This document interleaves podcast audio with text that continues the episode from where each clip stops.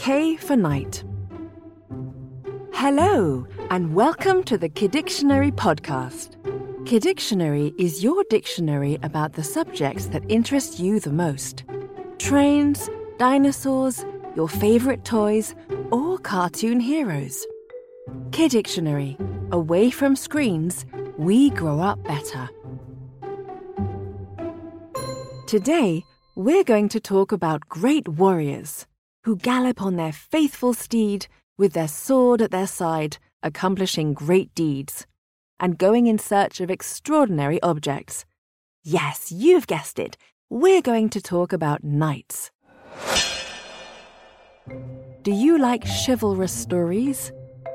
Then I think you're going to love this episode. Let's start with the three Kiddictionary questions. Are you ready? You can get your mum or dad to help you if you want. First question During which period of history were knights around? The early ages, the Middle Ages, the Belle Époque, or last week? Yes, you're right. It was during the Middle Ages. The Middle Ages is a long period that began at the end of the Roman Empire in the 5th century and ended with the discovery of America in the 15th century. This was the period when many castles were built. You know, those big castles surrounded by a moat which you enter via a drawbridge? Have you ever visited a castle? Second question. What do you call a musician who sings about knights?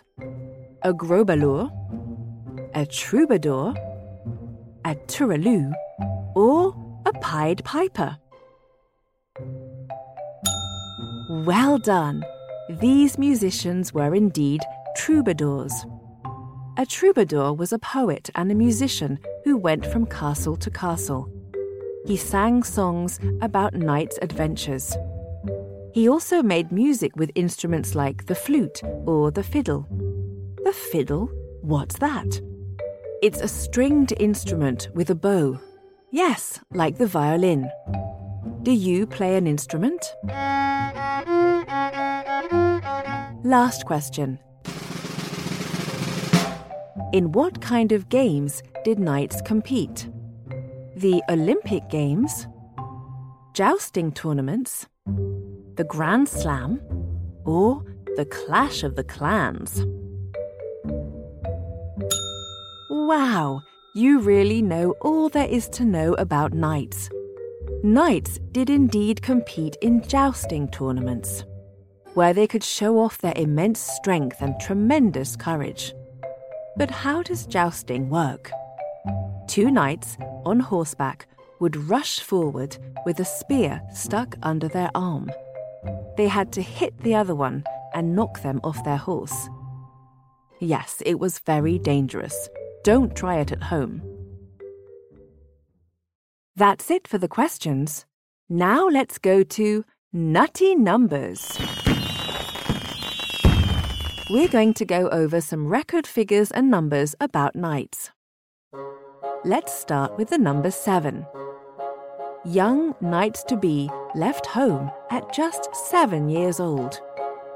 Each one was entrusted to a knight who would instruct them in several stages.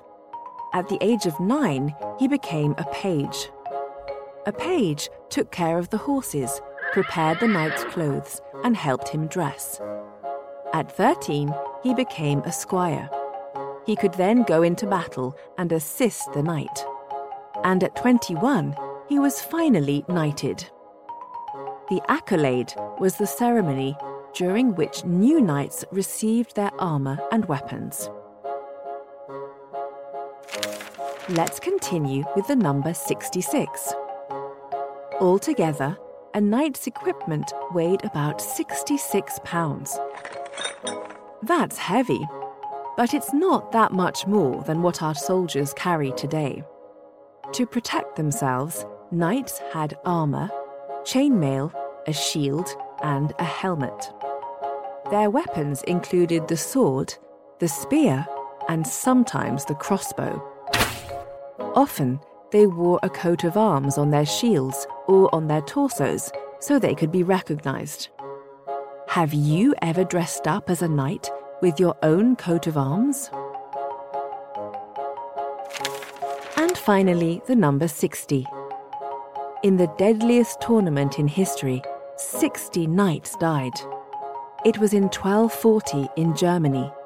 It was an illegal tournament because a little earlier, in the 12th century, tournaments had been banned.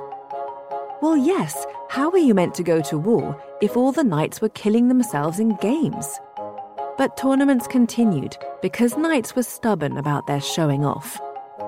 A French king even died in a tournament in 1559. Do you know which one?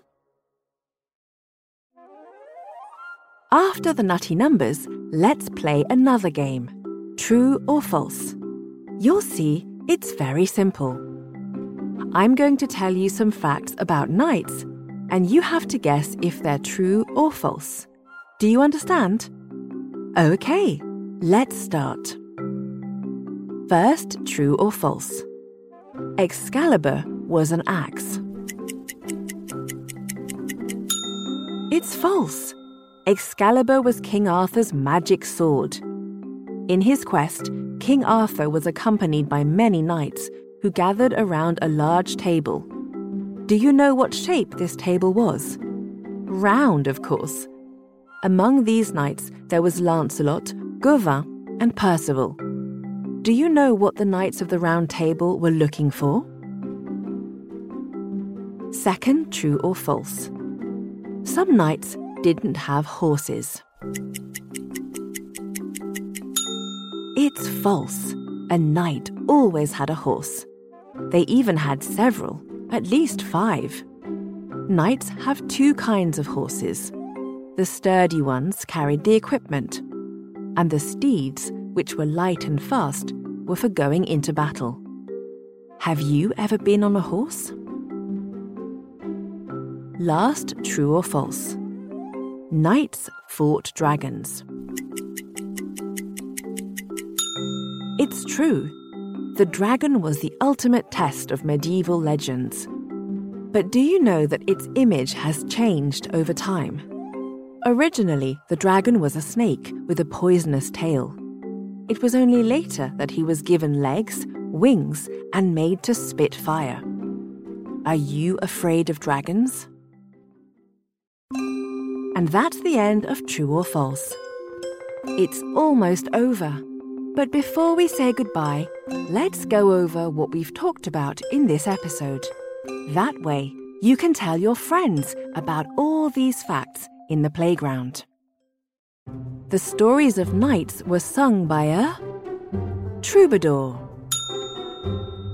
Young knights began their training at the age of seven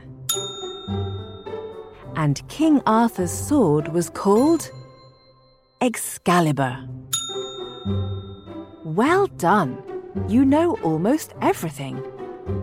If you liked this episode of Kidictionary, you can give it five stars and we'd be delighted. And if you have any ideas for future episodes, you can suggest them in the comments. Bye, and see you soon for new discoveries.